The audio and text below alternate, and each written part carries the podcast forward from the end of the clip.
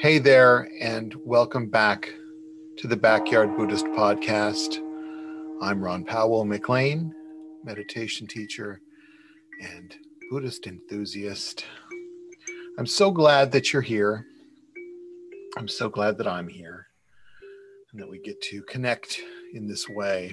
I'm ever grateful for the growing community that keeps downloading the podcast. So I'm just having a little little love fest with with you and everybody who's who's really given us a, a listen. So welcome. Welcome into my home. If you hear Aurora, my dog, barking at something, that just means it's normal that it's it's monday and that's what she's going to do it was funny last night was the super bowl. And although i'm not i'm not a huge sp- sports enthusiast i have a respect for um, athletics and the game and all of that. And you know i'm in the kansas city area. So the Kansas City Chiefs are the hometown team, and you know we've got to we've got to cheer them on, or we can cheer them on. We have an option. Um, but I was here at home by myself, and I did make myself some some healthy little um, kind of appetizer snacks to eat. Some stuffed mushroom caps. Um, nothing ridiculously crazy or anything, and and some popcorn um, because that is my jam. I love popcorn. So, anyway, I kicked back on the couch, and um, Aurora was with me, and it's been really cold here. Of course, my idea of really cold might be, you know, warm to someone uh, north from here, but it's been about like seven degrees. I think it's seven degrees tonight again, and um, the roads are snowy and there's nowhere to go. And so, what better to do than watch um, the Chiefs and the the Bucs run around in Florida where it's warm? So it was pretty fun. Um, however, um, Aurora is incensed by um, loud sounds. And, um, you know, if I cheered, cheered on to run, run, run, or go, go, go, then she got upset and would leap onto me and bury her adorable little head in my neck um, to soothe me. I think she was either a really good emotional support animal in a previous life, or she was a really, really excellent mom. so I can't help but just be um, melty. I melt when she jumps on me and tries to get me to calm down, not realizing that my um, my loud sounds were joyful. she didn't get it. So it was not as fun of a night for her. And of course, we didn't really win, but, um, you know, this was our second year at it. And last year we won. And, you know, like they say, you win some, you lose some. And that's just okay. And you still put forth a nice, firm effort, I think. I read a quote earlier actually that says, Do your utmost, no matter who gains or loses. I don't know who wrote that, but I think it's excellent advice. So we didn't win, and it's freezing cold out, and I have spent the last week um, revising my resume and applying for a new job and interviewing. I got called for four different interviews, and they've all asked for second interviews now. So I guess the the the, the resume uh, redo was a good idea. Um, because I haven't had any any prospects like that in a while, and they're all, you know, pretty good positions. I'm I'm optimistic that I'll find a really good fit and maybe still hopefully get to work from home, which is certainly my preference. And even more so in this last year with our crazy COVID condition. Although I will say that I'm, I'm probably a, I'm less anxious about COVID now that I've had the virus, and although it, it truly did suck, um, and I know it sucked for sucks for other people worse. Um, my husband certainly had it three times as bad as I did. I was a little worried um, because he was so sick. So, but we are we are back to pretty much normal. I'm I'm pretty happy for that. And I think I mentioned last week that or maybe it was the week before that my memory um, and my attention span seemed to be waning a bit after I was sick. Um, and I really was having some some good difficulty with my um, even my meditation practice. So I feel like I'm back to to myself and um, you know kind of my norm in that I'm a chronic meditator. So I'm you know on the cushion um, or on the couch or you know sometimes I lay down and do that. But I've also included a started doing a, a yoga practice. I'm doing the five Tibetan rites which is new for me. Um, so it's all it's all kind of coming together, I think, um, and and improving. Um, along with I, I mentioned last week, I have been doing um, uh, Noom, the uh, nutrition program, um, for about a month, and I've lost 15 pounds. So I'm I'm kind of happy. Everything seems to be going in a positive direction. But, you know, I've been, as I've been practicing my meditation and trying to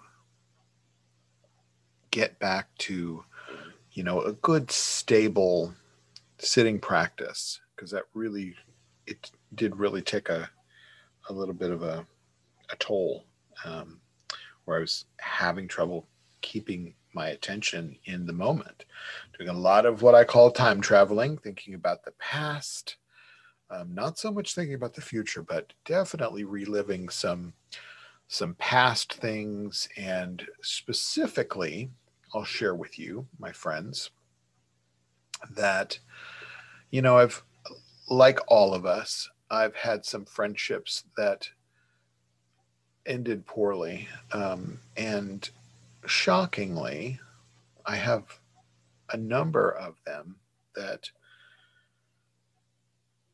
were, you know, Buddhist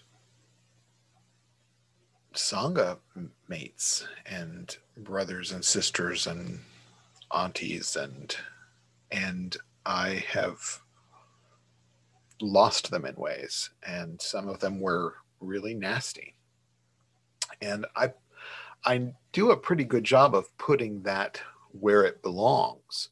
But over this time period, over the last, you know, I guess we were diagnosed the maybe the 15th of January, so it's not quite a month now, but um, over this time period, and when I was sick, I was really dwelling on and ruminating on those those lost friendships and the the misdeeds and um, i think maybe that came up because i do a good job of putting it where it goes but i don't know that i've really looked at it for what it is and what i mean by that is when when we endeavor to understand others, I will always say that we must learn about ourselves first. So, in forgiving someone for their misdeeds, you must learn to forgive yourself for your own misdeeds. I must learn and understand what it means to forgive myself so that I can understand how to forgive others and not just give a pass to. And sometimes we, I'm making air quotes, but you know, sometimes we forgive someone because we're just tired of it. We're tired of keeping up the the status of grief that goes with it and the feeling of hurt and often when we can forgive someone especially if they're not active in our lives anymore that we just tuck it away and we tuck it away in the past and that's worth whatever it's worth um, sometimes you know depending on the trauma that may go with it. Um, maybe sometimes that's a good idea. I try to remind myself to live in the present moment because I know this is the moment that everything is happening. Everything is arising now in this moment. So, in these the thoughts of these relationships of these people that I held dear and still do in in a way I've of course as I've put things where they belong I've also stopped the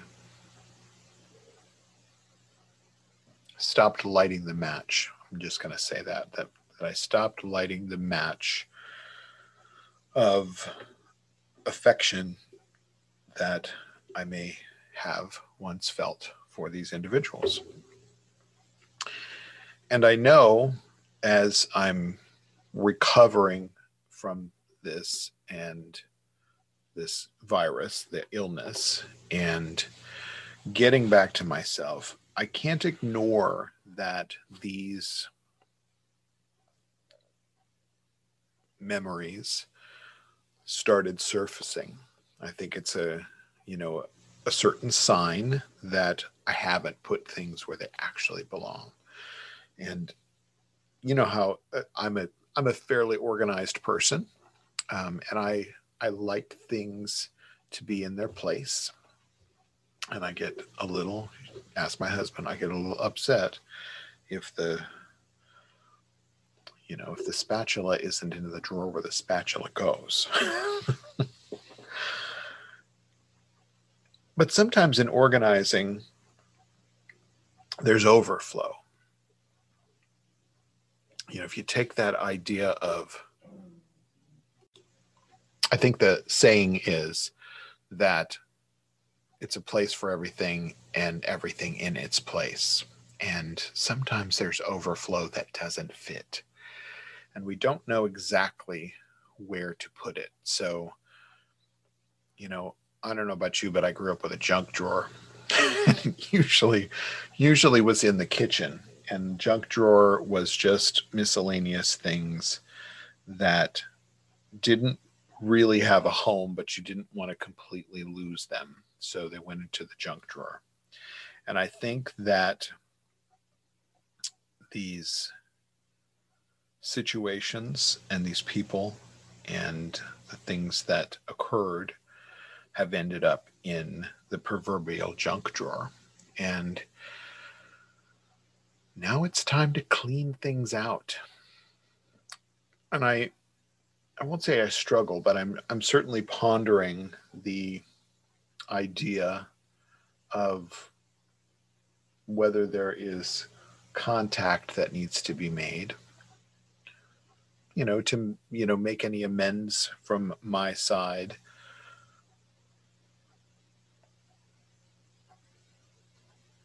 but i don't want i don't think i want to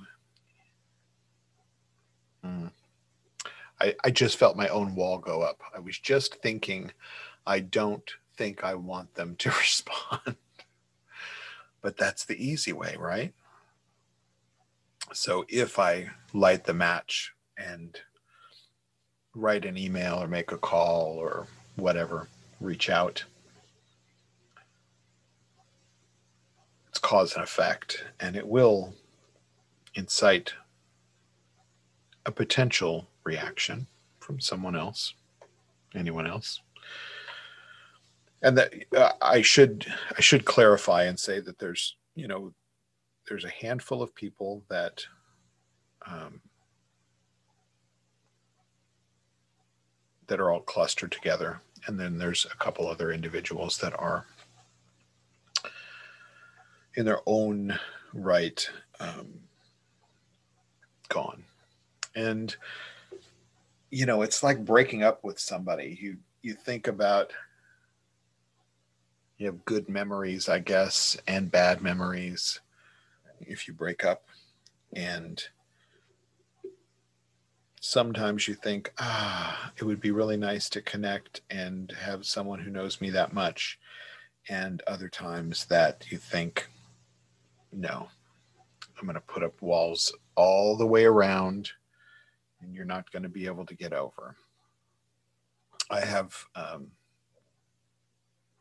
you know, some some connections even with my my exes. Um, I think I I speak to my exes not not on a frequent basis, but um, you know we're on speaking terms, and it all seems to be good there. So none of these people are exes. They're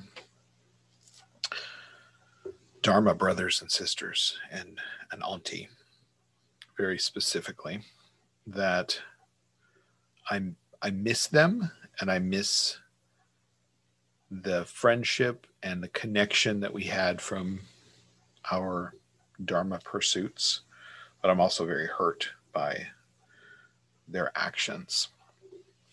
So I'm saying this because I'm telling you that I am I'm also utilizing these same teachings that I share with you.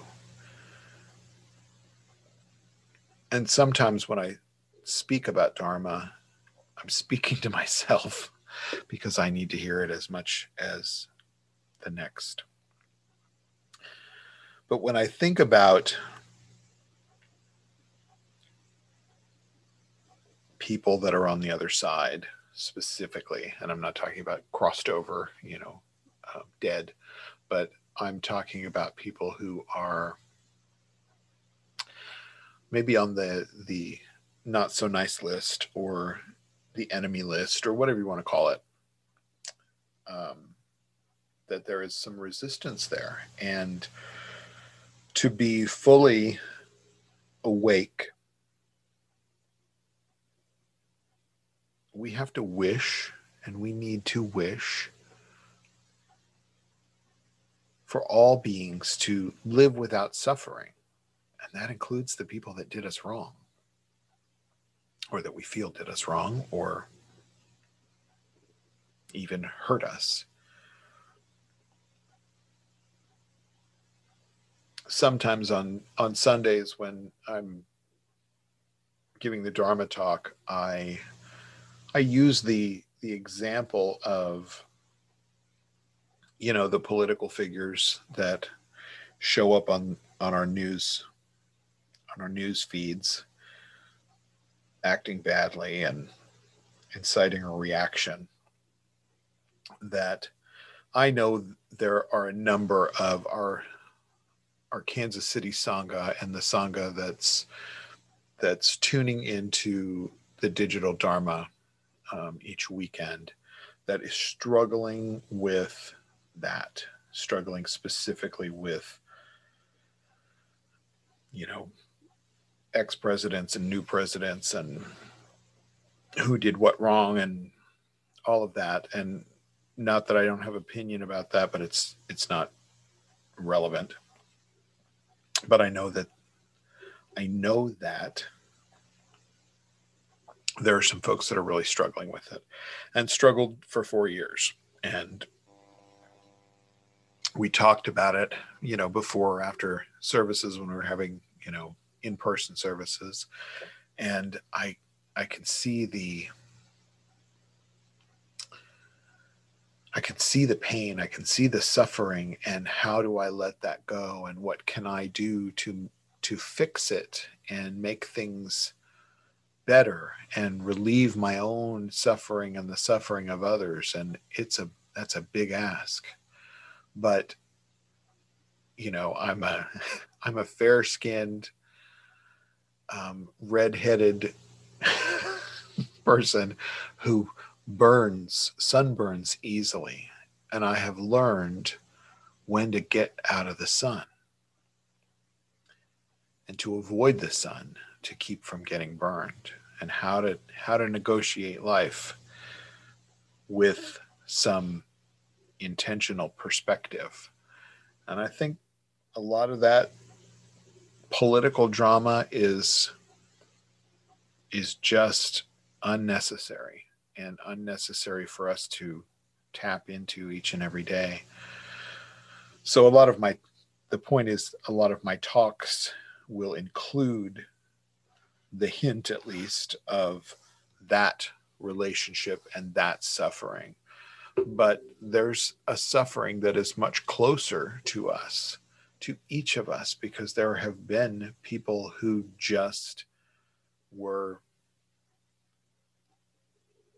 not of benefit to us and my biggest point here is that for us to fully evolve and fully enlighten, fully awaken, that we have to figure out how to actually deal with those things in the light. So we have to stop throwing things in the junk drawer when we don't know what to do with it. We have to figure out what does it mean to have loving kindness and compassion and equanimity and enthusiastic and sympathetic joy for others as well as ourselves. We have to figure out how to do that in an authentic way.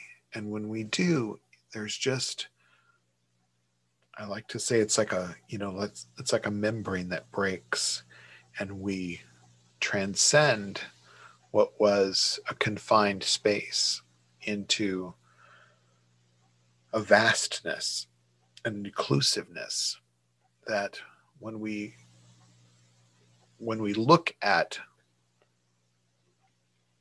bodhicitta, there's two pieces, there's two sides of it.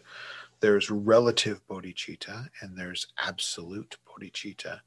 And so we can practice and and try to grok it in two different ways one or the other. Maybe one sings to you and one doesn't. One's easier to understand than the other. So I know for for many the relative direction. So that means, you know, relative means that we're, you know, that we're that we're managing it from our personal human perspective. So this is how it feels from my my human perspective to have loving kindness, compassion, etc.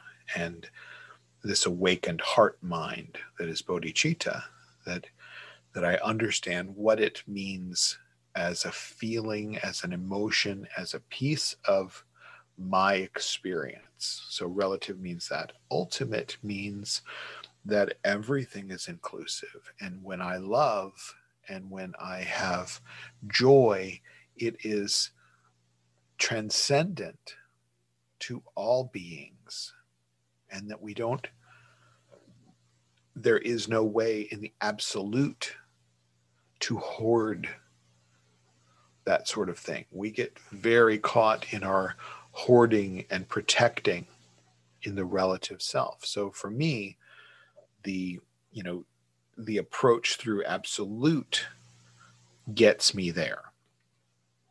And you know others you know my some of my senior students are you know are really gravitating toward the um, the relative approach to bodhicitta and either works one will lead to the other one leads to the other. So understand that you know as we develop this bodhicitta as we develop this loving kindness compassion and the awakened heart mind that comes with it the awakened heart mind that says when I reach enlightenment and when I have quelled my suffering, that I offer that to you as well, even those people that have hurt me. And that can be tough, especially when we get in that that narrative in our heads where we are judging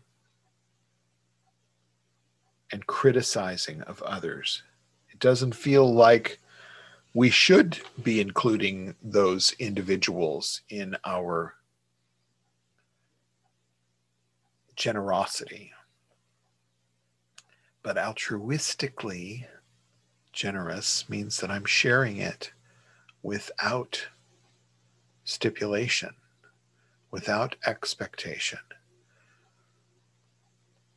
And the hope for me is in offering that up.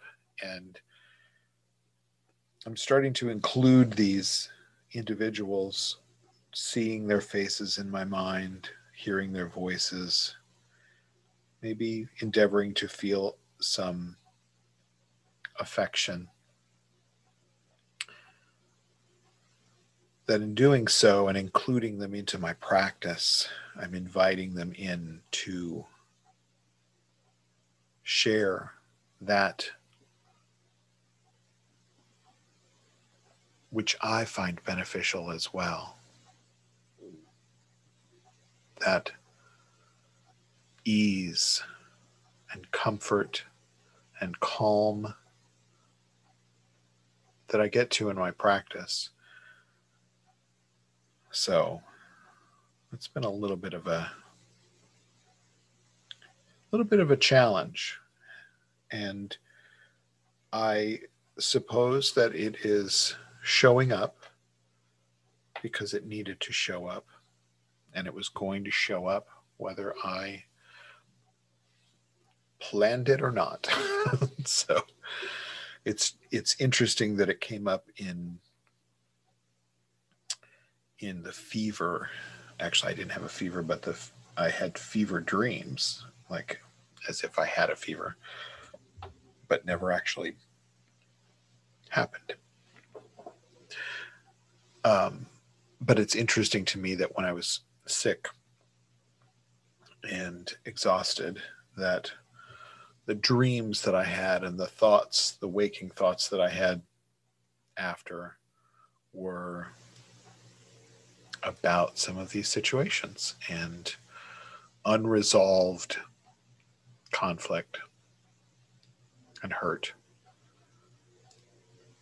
It's interesting to me that out of everything, that's what came up. So I'm listening. I'm certainly listening and practicing. And I hope that's helpful in in your pursuit as well. We really if you're not doing this daily, you need to do this daily. I can't say that enough. Just sitting, not trying to do anything, not trying to fix anything, not trying to, you know, uncover the the golden door to enlightenment, but simply just to slow down and feel the ease and calm available that is in this very moment, each and every moment. I say a lot that this moment that we're in right now is the most important moment. Every moment that we are actually alive and in is the most important moment. So it's it's very difficult, I think, to define the beginning and the end of a moment. So I don't try. I let it be wide and I let it be tall and deep and allow everything in that is here and now.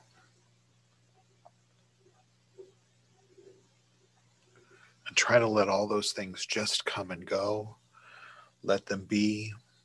Understand that they are both insignificant and significant. They're both, our experience is both relative and absolute.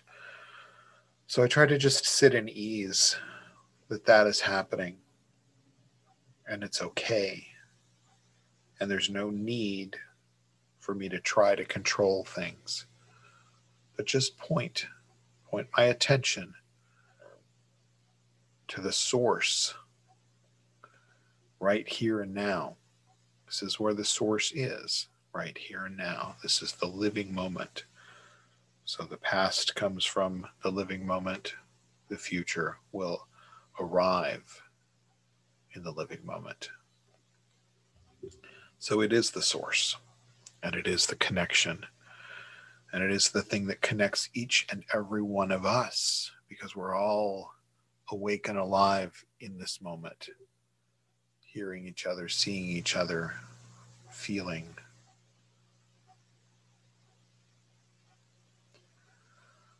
So practice every day.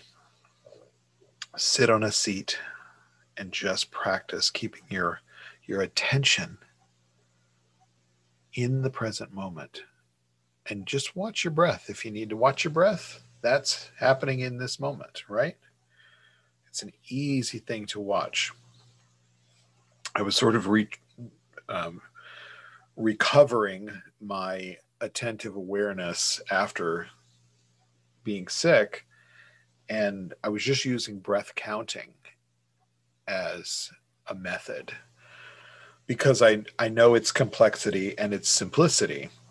And what i mean by that is we think oh i can i can count my breaths that's that's easy so you breathe in and then breathe out, and that's one. And you breathe in and you breathe out, and that's two. And then you breathe in and you breathe out, and that's three. And it's okay when the thoughts that sort of try to arise are un- unimportant or uninteresting. And we can think, yep, just let that go. Five, breathe in, breathe out. Six, breathe in, breathe out. Seven, and then, oh, what's for dinner? And breathe in and breathe out. And oh, shoot, what was my, what, what number was that? when you're having trouble with your attentiveness, your attention in the moment, that's what it looks like.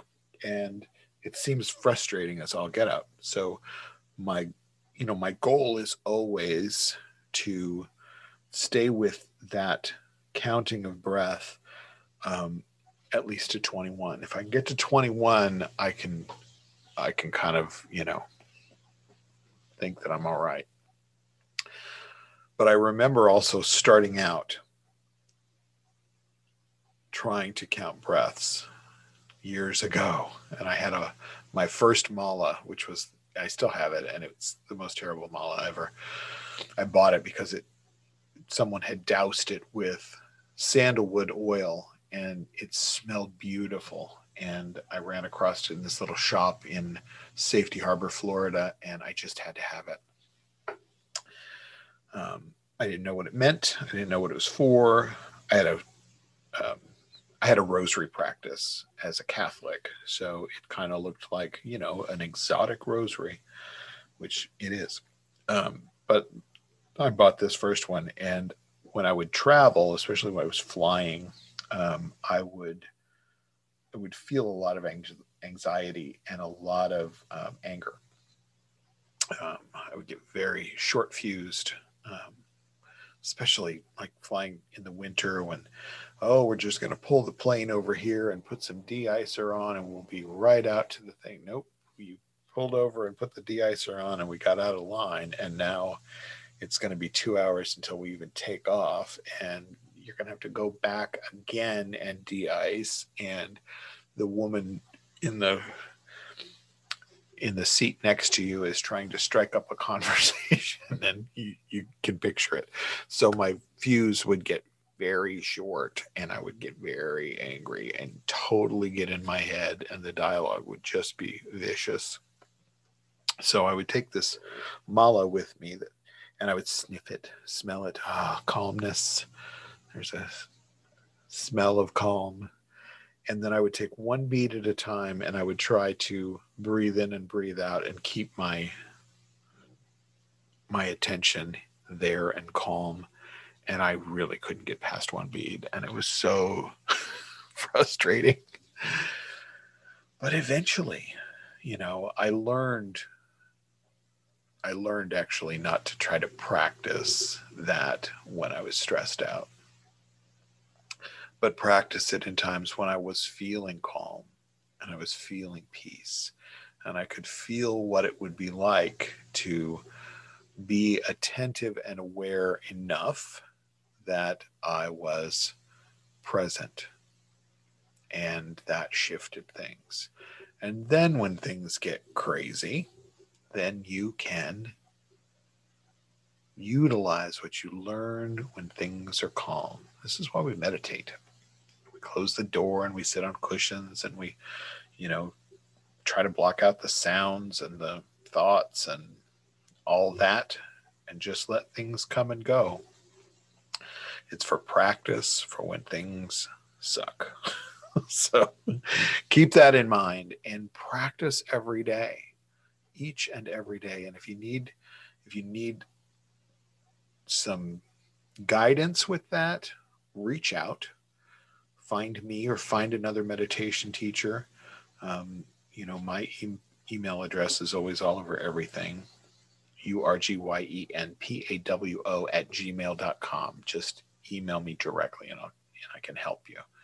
Um, I also lead a, you know, about a 10 or 15 minute meditation each afternoon. It's 2.30 Central Time um, here in the US. And um, so you can find me on Facebook. Go to backyardbuddhist.com or Backyard Buddhist. Yeah, you can go to backyardbuddhist.com, but that'll get you to the podcast. You can go to Facebook or you can go to Instagram or you can go to YouTube and look for me. Look for Backyard Buddhist. Um, and you'll find me. And you can meditate with me uh, six days a week, and then I practice the long practice um, on Sunday mornings at 9:30. So I'm there to help. I also have a program on Teachable, so you can go to cultivatemeditation.academy, and that's where my uh, 21 day meditation program is. And there's 20 minutes of guided meditation on each day, and then they're you know kind of shuffled around and there's a little bit of a thought you can read each day. Um, so it's all there. Oh and if you go to that one use the use the code start now um, so as a listener you get i'm giving you 50% off so it's like $19 or something i'm not sure if you can get cheaper than that for a 21 day program for 20 minutes a day and you don't have to do it for the full 20 minutes, but you can. So I want you to meditate every day. You can meditate with me, you can meditate with yourself, you can meditate with others, you can meditate with other teachers. Find a way to really find stillness in your life each and every moment. Each and every moment. Because why? Because we're going to have moments that suck. And we're still going to need to be able to find that ease and calm so that we are not just reactive balls of fire. So, oh, hope this has been helpful for you. And I'll be back again next week. If you have questions or you have thoughts, please email me and or message me on one of the social media platforms and ask your question bring it up here if it's you know if it's a great question for everybody or if you just need some some extra coaching i'm right there too so be safe be warm wherever you are it's seven degrees here so be warm where you are be warm in your your heart of hearts try to forgive yourself and others and I'll be doing the same thing. So I'll see you soon. Remember to be present in this very important moment. There's no other moment like it, and it's the most important moment ever. Bye now.